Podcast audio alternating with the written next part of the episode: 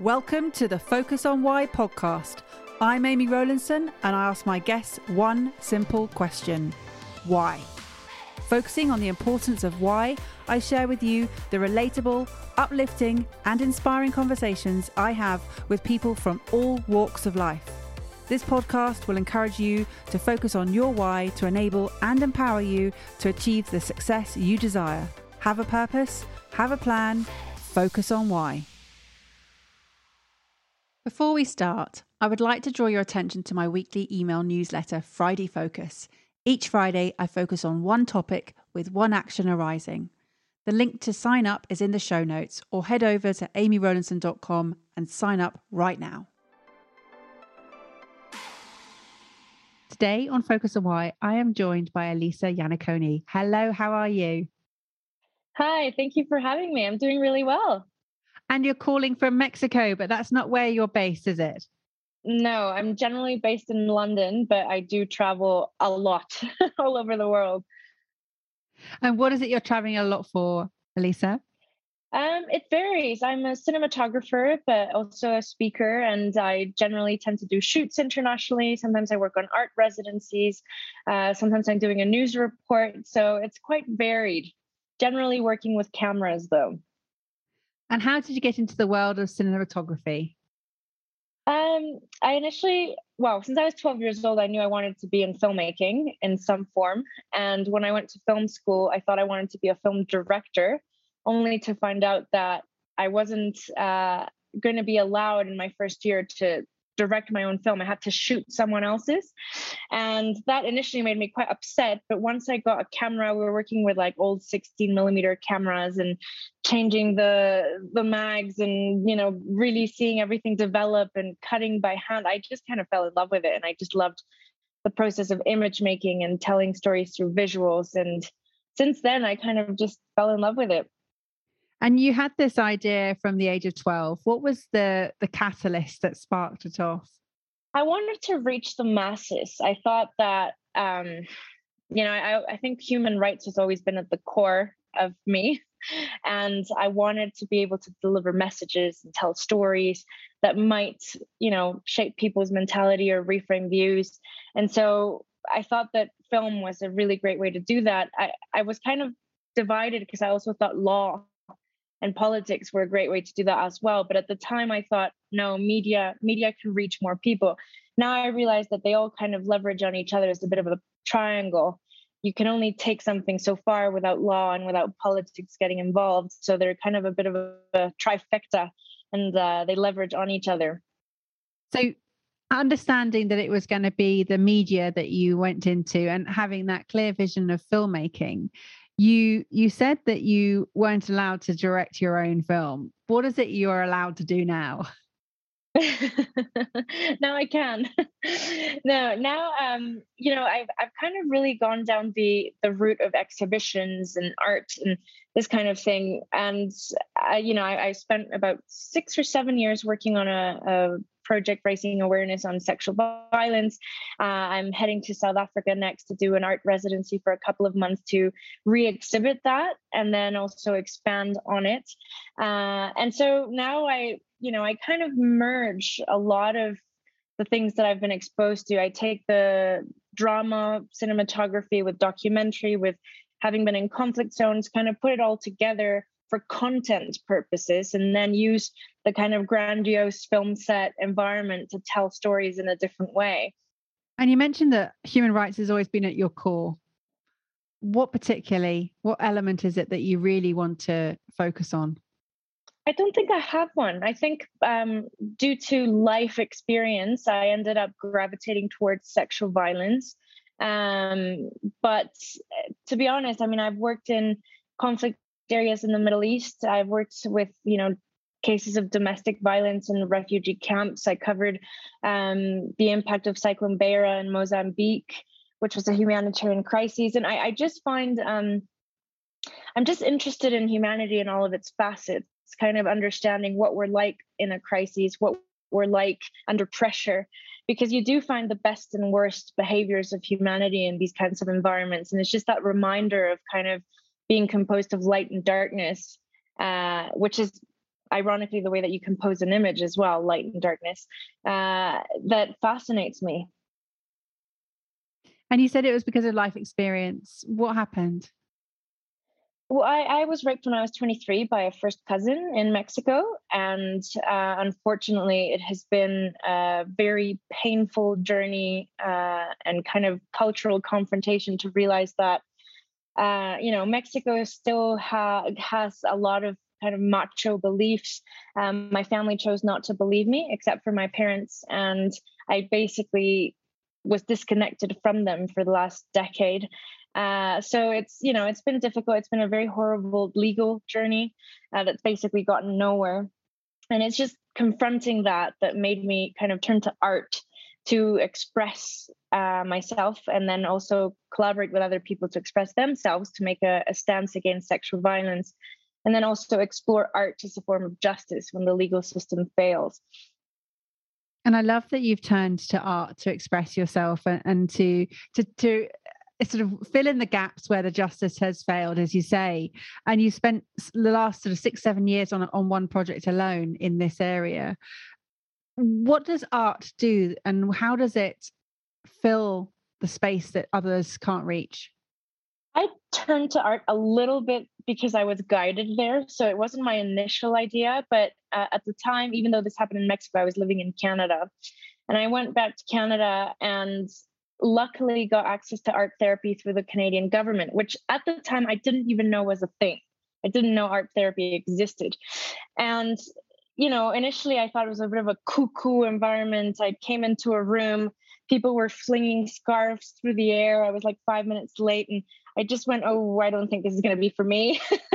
um, and then I just kind of gave it a shot and realized that initially words were failing now I speak a lot about this, but when it had just happened, I couldn't seem to verbalize what it was that had happened.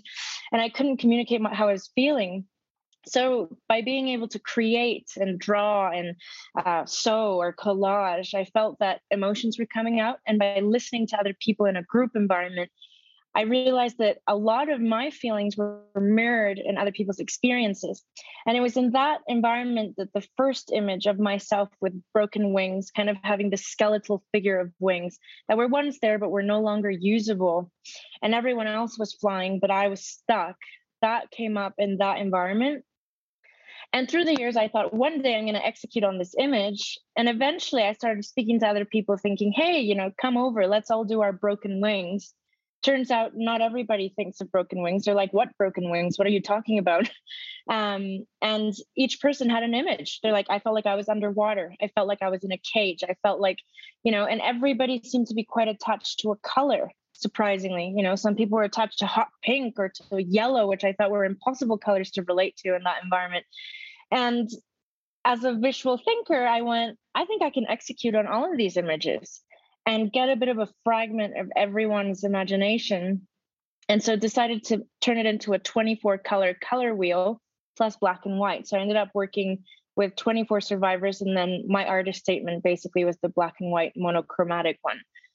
I think art is healing. I think art allows your story to be witnessed and heard when oftentimes it is not by the people closest to you uh, and not by the legal system, which oftentimes feels it's designed for you to fail.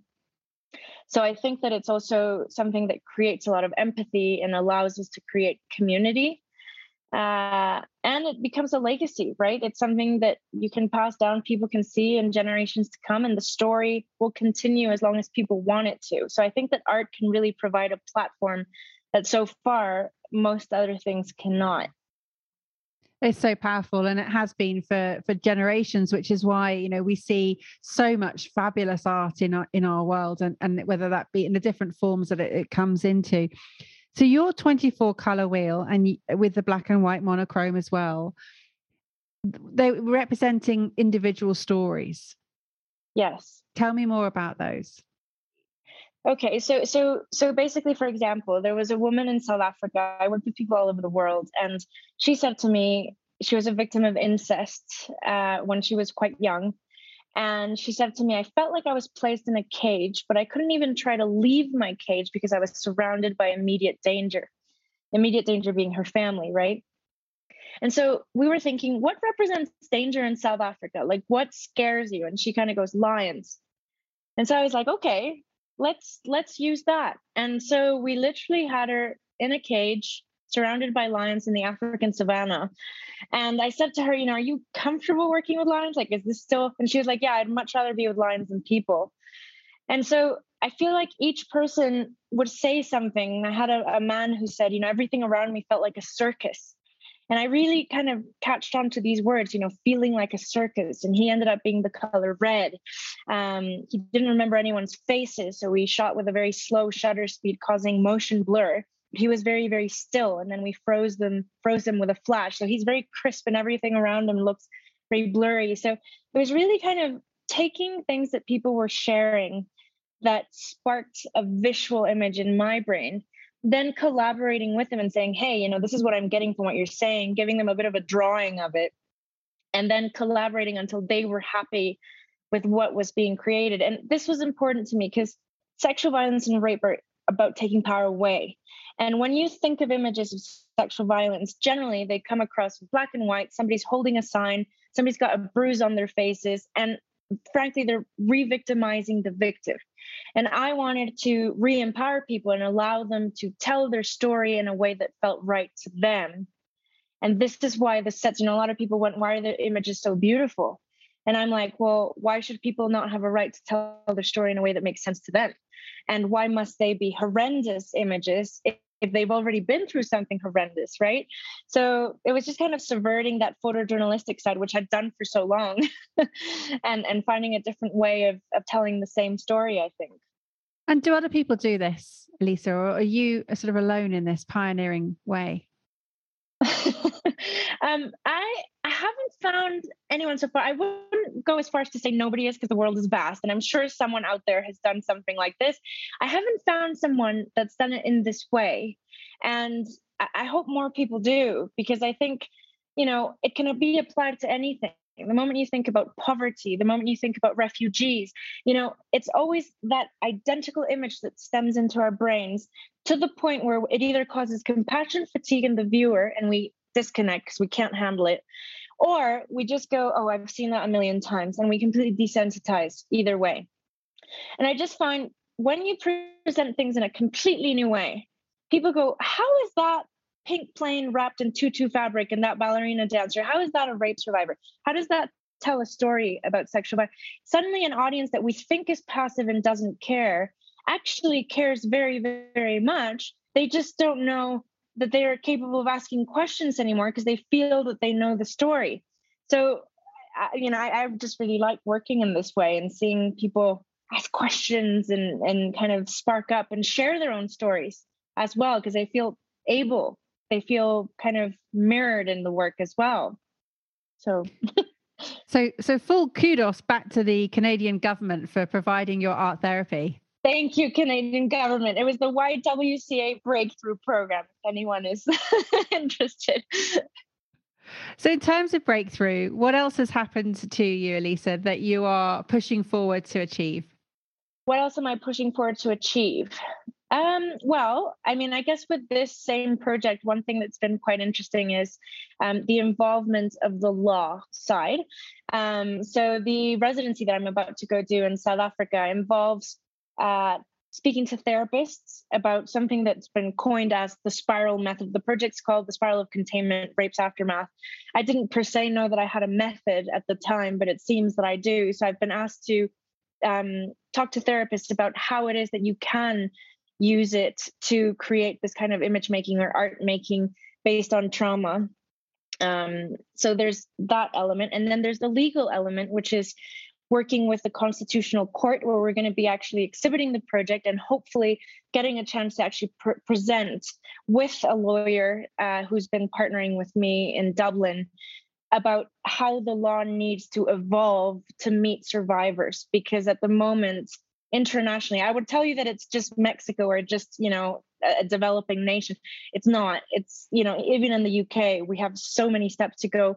We have problems in terms of geography, where if something happens to someone in one country, they might go to another country and maybe it's not considered rape it's considered assault by penetration maybe it's considered sexual assault maybe it's not considered anything so we need a unification an international unification we need countries to be much more aware of where they're failing and and also where they're also failing abusers. Because this culture of crime and punishment where if someone wins as a survivor you're meant to take someone to jail statistically that's not what survivors want. These are generally most of the time people that we care about and love. So you don't want to see that person in jail in a sexual violence ward where the crime is completely normalized with other people that have done it.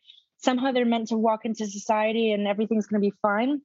There's no restoration. There's no healing on that side either. And so unfortunately the crime keeps on repeating and history keeps on repeating and there's no stopping. So we, we just we're still really far behind from proper restoration and healing, which is, I think, what I'm still fighting for on both sides.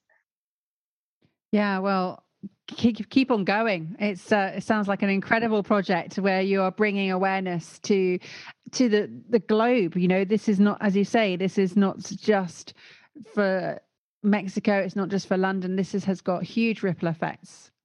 Yeah, absolutely, absolutely. So, what are you doing in Mexico right now? Well, at the moment, completely different. Uh, well, a few things actually. Uh, last year was when I finally managed to press charges. I, I, had tried to press charges on my personal case numerous times before, and this could take us three hours to explain, so I won't go there. But basically, I only managed to do so early. Uh, gosh, I think it was last year.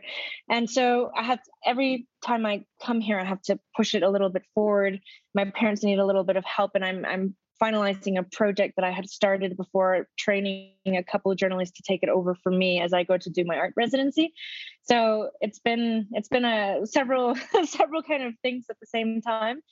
But in terms of your what I think your question is, you know, what else are you kind of doing? I, I have a, a media agency called Reframe House and the reason I started Reframe is because I realized that every time I travel to a new country, you know, I, I have preconceived notions that are broken down and changed.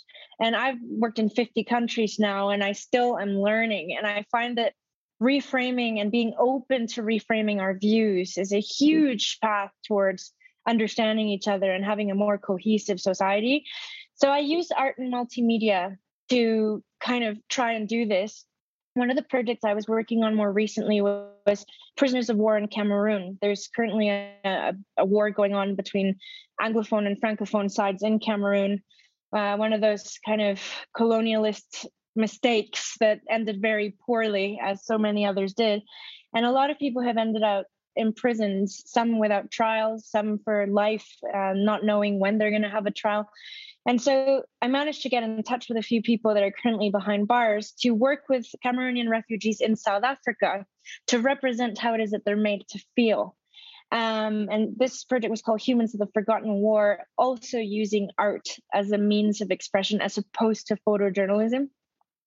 And we shot in an old apartheid prison in South Africa called Constitution Hill, which is now where they have all their parliamentary gatherings and uh, had Cameroonian refugees wearing Cameroonian animal masks with traditional attire in the cells, just alluding to this feeling of having been left behind and forgotten by society, completely faceless and nameless. Um, just one more. So there are there are many projects that I'm working on that are kind of just trying to transform again these notions. Oh, you know, it's just a war. It's just it's just one more thing, one more problem. Um, but trying to just subvert it to make people actually see it again at least for one more second you know and care a little bit more about what's going on so do you think that your work allows you to access more areas do people feel more um, or less reluctant to to say no to you because they say oh you're not a journalist or you're not you're not pushing forward from other perspectives I think sometimes people don't understand it. So it takes a lot more explaining. And luckily, you know, the first time I was trying to do it, people were like, I don't, I don't get it. What are you doing? And it took some very brave souls to just be my guinea pigs and then start to say, this is, this is what I'm doing. Now that I have examples, they go, oh, I get it. um, but I always find that stumbling block. I have to show it so that people can understand it oftentimes what I do find it does is that it allows us to generate empathy with stories that are way disconnected from our reality. Because I find that everyone, you know, even though you've never maybe been in a prison because of war, or maybe you've never been in war, you can completely connect with the notion of feeling abandoned and forgotten and in a corner and because at some point in your life, you might have felt that way. You might have felt like you were drowning, not because you were sexually assaulted, but because you had a horrible incident at work, or because you had cancer, or because you had something pile onto you. And when you see someone expressing how they felt in that way, it's kind of when you listen to a song and you go, oh my God, somebody felt that way too. You look at an image and you go, I, I'm the one that's been in the cage surrounded by lions. It had nothing to do with incest, it had to do with something totally different and I think that that part generates much more connection amongst the most different kinds of stories, backgrounds, and cultures that I don't think news um, and even documentary can achieve as well. Sometimes they can, but it becomes more challenging, I think. So, what has been the most challenging sort of experience or, or work that you've had so far? Um, certainly by far the most challenging thing I ever faced was my own sexual assault by a family member because that fractured, you know, my whole belief system on what family is, what it represents, um, what love is, you know, what people you love are supposed to be and, and do for you and, and reality of that. Outside of that, I would say covering the Rabaa massacre in Egypt. That was back, I think, in 2013 where the first democratically elected president of Egypt, uh, Mohamed Morsi, was deposed by the military. Uh, the now president of Egypt, Sisi, was the head of the military at the time. People came from all over Egypt to protests in this part of kind of out of Cairo called Rabaa and blocked the streets. And there were thousands and thousands of people. And the military basically came in and cleared them. And the methodology to clear them, you know, initially they tried to clear it. They killed about 120 people. Uh, we had field hospitals. It was the worst thing I'd ever seen uh, in a single day happen. And then a few days later, they actually came with tanks and they were snipers from helicopters. And you know they always said they were going to come with water tanks and and really they they did not. It was it was a real butchery of of a protest camp. And a lot of people died that day. There's no exact figures you know human rights watch i think puts it at under 2000 the muslim brotherhood puts it at several thousand more.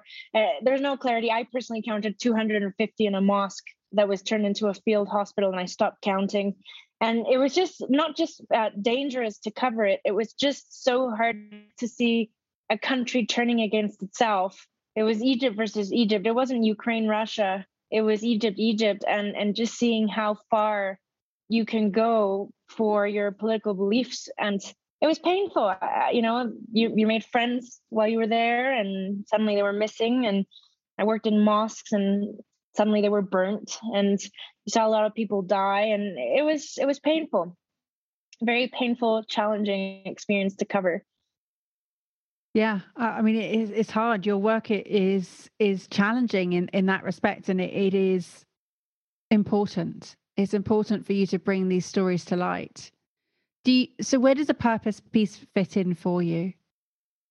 Yeah, I I just think for me it's quite natural to access these topics. Like I don't know why, but ever since I was quite young, I might be in a bus and somebody in this bus ride might tell me oh you know i'm i'm trans but i you know i haven't told my new friends and i don't want them to know and this person might be a lot older than me but we'd have a half an hour conversation of that process and i think there's something where i find it easy to access people's fears and people's stories and people's vulnerabilities and I, I feel i take them with huge amounts of respect and i try to listen as best i can and so because i have that i just find it very easy to find connections amongst people that feel they have nothing in common. Like, I, I love the idea of taking two people that say they have nothing in common and trying to find those similarities. And so I think my purpose is to, in a world that feels incredibly fragmented and fractured, to kind of just pop up those reminders that as different as we might feel, you know, you might think that an abuser and a survivor have nothing in common, but we do. And you might think that a terrorist and someone that's, you know, living in a completely different country have nothing in common, but we actually do. And I think it's that reminder that humanizes.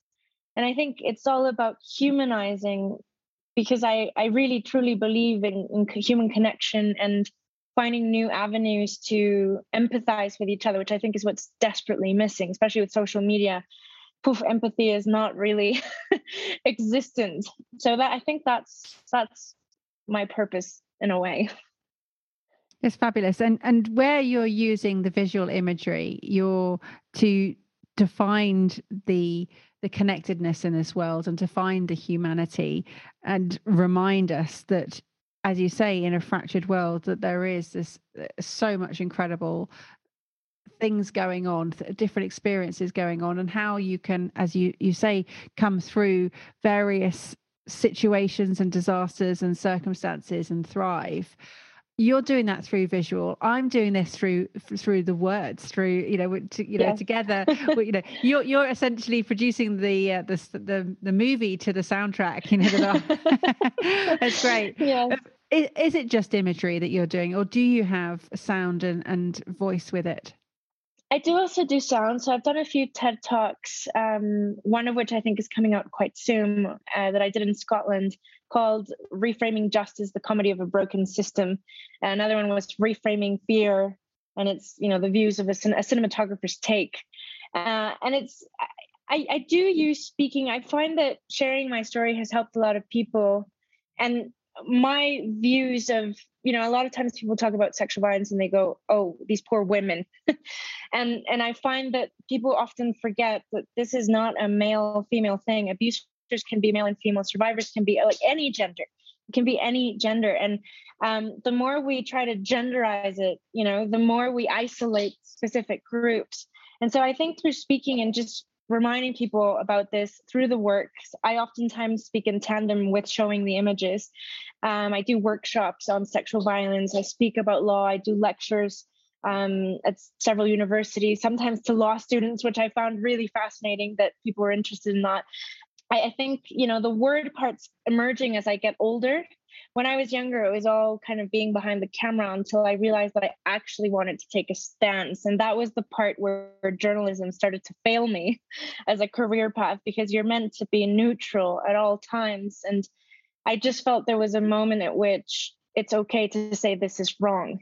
And it's okay to say this must stop and this is the wrong direction of things. And I felt that I couldn't keep quiet about it. So I think that's where the spoken word has coming is coming in, and certainly I'm doing a lot more of that. And what's to come, Elisa? What are we to expect from you? Ooh, magic! No. um, well, um, what's to come? So I'm doing, as I mentioned, I have an exhibition at Constitution uh, court in, in South Africa. I'm working on a new exhibition that will uh, come out in May in Johannesburg, March 7th, no, May 7th, 8th at Nirox Sculpture Park. Hopefully, trying to re exhibit in the UK. And this exhibition is meant to keep traveling. And I think really it's just doing more projects through Reframe House that reframe views on the world and change our perspective on things that you think you've seen a million times. You think you've seen it, you think you've got it, but I would challenge you to look at it again. And so I think there's more of that. There'll be uh, a TED Talk in Spanish, which will, which will be the first time I'm doing a TEDx in Spanish uh, in Mexico, which is interesting, kind of the last frontier for me. But uh, yeah, I think it's just going to be pushing pushing this career forward in terms of visuals, multimedia, and and spoken word somehow. That's fabulous. I, I love it, and you know, hearing you speak so passionately about this and, and hearing you assert yourself and say that you're taking a stance that you know you're drawing the line and saying enough is enough and this is what what's to to be heard. And and as you said you you're picking up on all the, the forgotten people in the world you know the people who whose story are, are not they're not able to articulate their story they're not able to to share their story. And i feel that you're sort of going around and finding all of these sort of minority groups uh, not necessarily just minority groups you know that you're representing huge chunks of of people here. Yeah and i think these are all topics that they're not as far away as we might think. You know, I, I've been in conferences in the UK where somebody comes to me and goes like, "Oh wow, it's so amazing of you to to work with these people." you know, speaking about it like it's so far away. And I just go, well, these people, you know, is myself as well. And if you look around you, you know, you'll see that plenty of people have, and I'm not just talking sexual violence, I'm just talking about trauma in general, any kind of trauma. You know, losing a child, losing a sibling, um, having a traumatic car crash, having to battle cancer or some terrible disease. Like, we are surrounded by warriors. Just a lot of us move through the world as silent warriors out of shame, out of embarrassment, out of fear. Um, out of our own rights. We don't always have to be publishing our stories. But I just find that, you know, the more you put them out there, the more you realize, God, everyone's been through something, you know, and because everyone's been through something, everyone should be able to empathize with somebody being through, going through something, right? Even if it's a quite different feeling or a quite different experience, it's, you know, the feelings of trauma are kind of universal. It doesn't matter what culture, religion, or geographical position you're in you still feel the similar feelings. You know, there's shame, there's guilt, there's wishing things had been different, there's playing the record over when you don't want it to play anymore. All of this is universal anger, frustration, abandonment, depression. You you can get it. You can get the feeling of someone having been in a car crash, not because you've been in a car crash, but because you know that pain of going through something horrible. If we connect with that a bit more, I just feel we would be navigating a much kinder world and we desperately need it. Everybody needs a little bit like i feel like everybody's going around needing a hug these days. And we can do that just by being a little bit kinder in the way we view things and in the way we communicate with each other you know? Yeah, I mean, you spoke earlier about the compassion fatigue and how we become desensitized. And uh, uh, do you apportion the online media place with that? Do you portion social media particularly to it? I think it's not just that, it's movies, it's news. I mean, we're exhausted. The imagery bombardment and audio as well, bombardment that we get every single day. If it's not Syria, it's people dying of hunger. It's um, Ukraine and Russia. It's, I mean, you could go on for days about all the harrowing things that are happening. So you have to cocoon because you've got your own things to deal with. You've got to pay your own bills. You've got maybe your kids, your family, or you have to do things for yourself, right? But I think that the the issue that that causes is that it makes us cocoon and feel like we're on our own against the world. Nobody gets what I'm going through. I can't get what other people are going through because it's too much. Rather than just realizing that actually we can all understand what everyone's going through we get it. We we understand like way more than we give ourselves credit for. And the reason for compassion fatigue is that we're not allowing ourselves to just understand that being human is having all of these things this multifaceted as i mentioned before the light and darkness. It's the pain it's the sorrow it's the joy it's everything. You can see people in the most harrowing conditions have a laugh have a chuckle have you know and you can see people in the most beautiful conditions have a cry you know the, all of the emotions are playing at all times for everybody. And it's that reminder that every circumstance we we're capable of that empathy. And we don't need to connect with every single harrowing story in the world. We just need to realize that we can understand. If we just go i can understand what you're going through i think i mean that in itself is a is a massive win. Because at the moment we're just going don't get it don't want to hear it can't no capacity sorry ram rom everything's full you know if you just go actually i get it i have a lot on my plate too but i get it and i get you and i'm sorry and that's it that's all that's the step that i think is enough to open a new channel of, of viewing the world and of communicating does that make sense yeah, it does. And I just sort of challenge the is it that people want to be understood necessarily, or do they just want to be heard? Gosh, I think it's both. You know, I, I think if you just ask for yourself, it's what do you want? Do you want someone to hear you and go, I don't get what you're talking about, but I heard you? Or do you want someone to go, I hear what you're saying. I might not even agree with it, but I can understand what you're saying and it makes sense. I think that's much better uh, yeah, I, I, mean, what I mean by that is not necessarily that you don't have to have put yourself or experienced something to understand. It's, it's a case of when you're listening to people and their stories that you are able to empathize but you don't yes. have to to then put yourself in that scenario and say yes that's happened to me because that's almost yes. the last thing people want to hear. Yes that is patronizing. You don't want to patronize people. You don't want to say oh yeah you had a stillbirth oh yeah no that's very painful. I'm sure i know exactly how you it's not that. It's going gosh that must be horrible. You know i i lost this or i had this and i remember feeling really broken up about it. It might be kind of how you feel and just realizing that you know you don't have to have gone through the exact experience of somebody to kind of go god what you're going through i think is really painful. Like i can empathize with that. I think that's enough you know and and you don't have to have lived the exact same thing to be able to i think now that we have you know this this world of propriety don't you dare say that you understand you know what a latin person you know i'm latin american what a latin person going through what a black person's going through what an asian person's going through you don't get it because you're unless you're the same race unless you have the same you cannot possibly fathom what it is. No i get it i can't. But what i can do is empathize with your struggle from my own place, right? And I can offer at least that. And rather than just reject it and not want to connect with it at all, because because I'm not black or because I'm not this, I can't have a say in the matter. No, it's our collective responsibility to say, I'm not going to get 7 billion people in the world's experiences. Of course I'm not. But if I'm not open and receptive to empathizing with them, then all we're doing is building more walls, you know? So, yeah. So you're, you're reaching the masses. You're using your art as your as your way of speaking, as your way of communication with people. You've got your human rights element at the core of you. You you are uh, producing incredible exhibitions of art, and you're traveling the world. You said you're working in 50 countries, and are your wings still broken? funny, funny you should say that.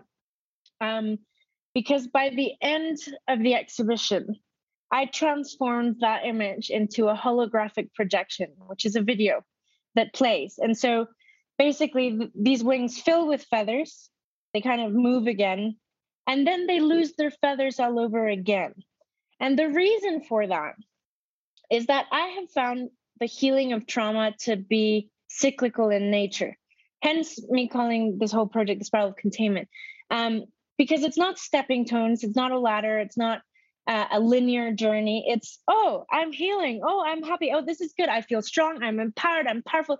Oh my goodness. There's a family member I haven't seen in 10 years. Oh my God, this is really painful. Oh my God, my feathers fell. And it's, you know, or it's the legal system, or whatever. And so I think more and more I feel more wholesome, but more and more I realize that this, the feeling of brokenness it's going to come at some point. It might not even be related to the incident that happened. It might be something completely different that I feel a, a sense of brokenness or sadness or feeling like you're in a, a dark space. But the, the best thing that I heard in therapy was, you know, you watch those things like a moving train.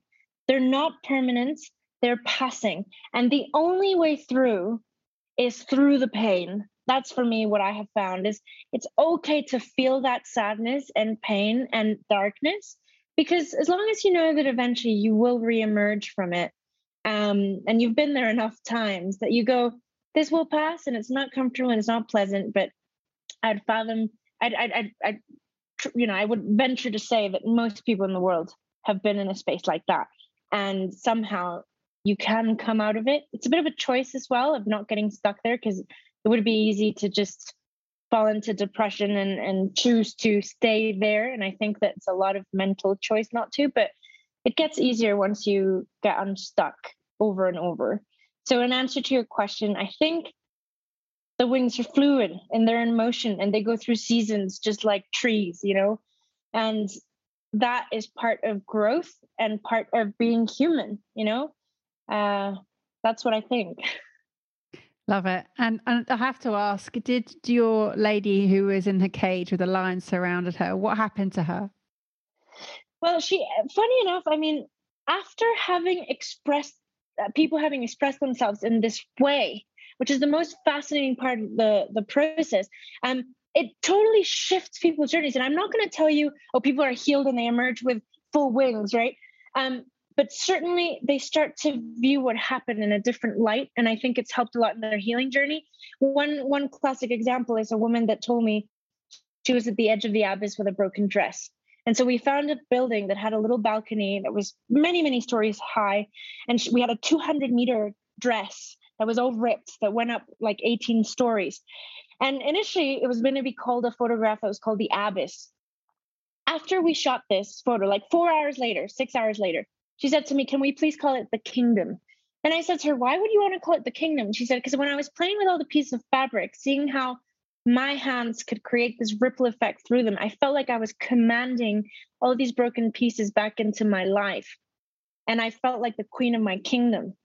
And I just went, God, that would have taken me a year in therapy. like, like it was it's amazing and, and not it's not for everyone and you know some people might go okay that was interesting but I do think that for some people it can be incredibly transformative. And for me, it certainly was. And I, I know for a lot of people in the project as well. Yeah, so the senses uh, come into play here, and, and the use of metaphor is so powerful. So you're talking about the touch, the kinesthetic sense of her, her feeling those different movements of the parts of the dress. It's really powerful, incredible yeah yeah it was and and it's wonderful to be able to you know i'm not a therapist i'm just a photographer cinematographer whatever that has been through something right? And i just find that we're able to connect in such amazing levels and that people open up in such kind and generous ways. And um you know when you have a camera you you really have a weapon of war on you i feel. Because you take one photo a particular way and you could destroy something and you take it another way and you could build it and i just feel it requires ethics and it requires generosity on your part as well to to do it as right as you can. Um so i think you know the trust that someone puts on you is is immense. Like i, I i'm in awe of all the people that just go sure do it. Access my psyche and put something out there. It's like okay yay. Yeah, weapon of war. Well, I guess that's why it, it shoots and that's why you have shots, you know, because yeah. this is so true. Yeah, so fabulous. True. Elisa, it's been a delight. How would people get in contact with you? Um, they, I mean, I'm, I'm, I'm very Googleable, but they can go to my website, elisaiannacone.com. I'm at Elisa Iannacone on Instagram. Uh, reframehouse.com also has all my details. So yeah, if, if they want to find me, it's, it's a very simple Google away. Yeah, no problem. Well, I'll put all your details into the show notes so that they can get hold of you easily. It has been an absolute delight, and I feel like I've been around the world in in literally the last few minutes. You know, not not in eighty days, but around the around the world really quickly. Have you got some final words for the audience, please, Elisa? I would just say thank you so much for listening and making it to the end of this, and really just try to see differently for a few days. Try to use your eyes in a new way where you look at something that you've seen a thousand times and maybe wonder if there's something you might have missed. And if you can practice that with an apple, then I argue that you could do that with just about anything going on around the world today. And if we all tried to do this, I think that we would see a, a better world coming up. Thank you for listening to Focus on Why with me, Amy Rowlandson. To show your appreciation and to help other listeners understand what value you have received from tuning in today, please leave me an Apple Podcast five star review. Remember, the conversation doesn't end here. To keep it going, connect with me on LinkedIn, Instagram, Facebook, or Twitter, or join the inspiring, uplifting, and positive Focus on Why Facebook group. All the links are in the show notes. Have a purpose, have a plan, focus on why.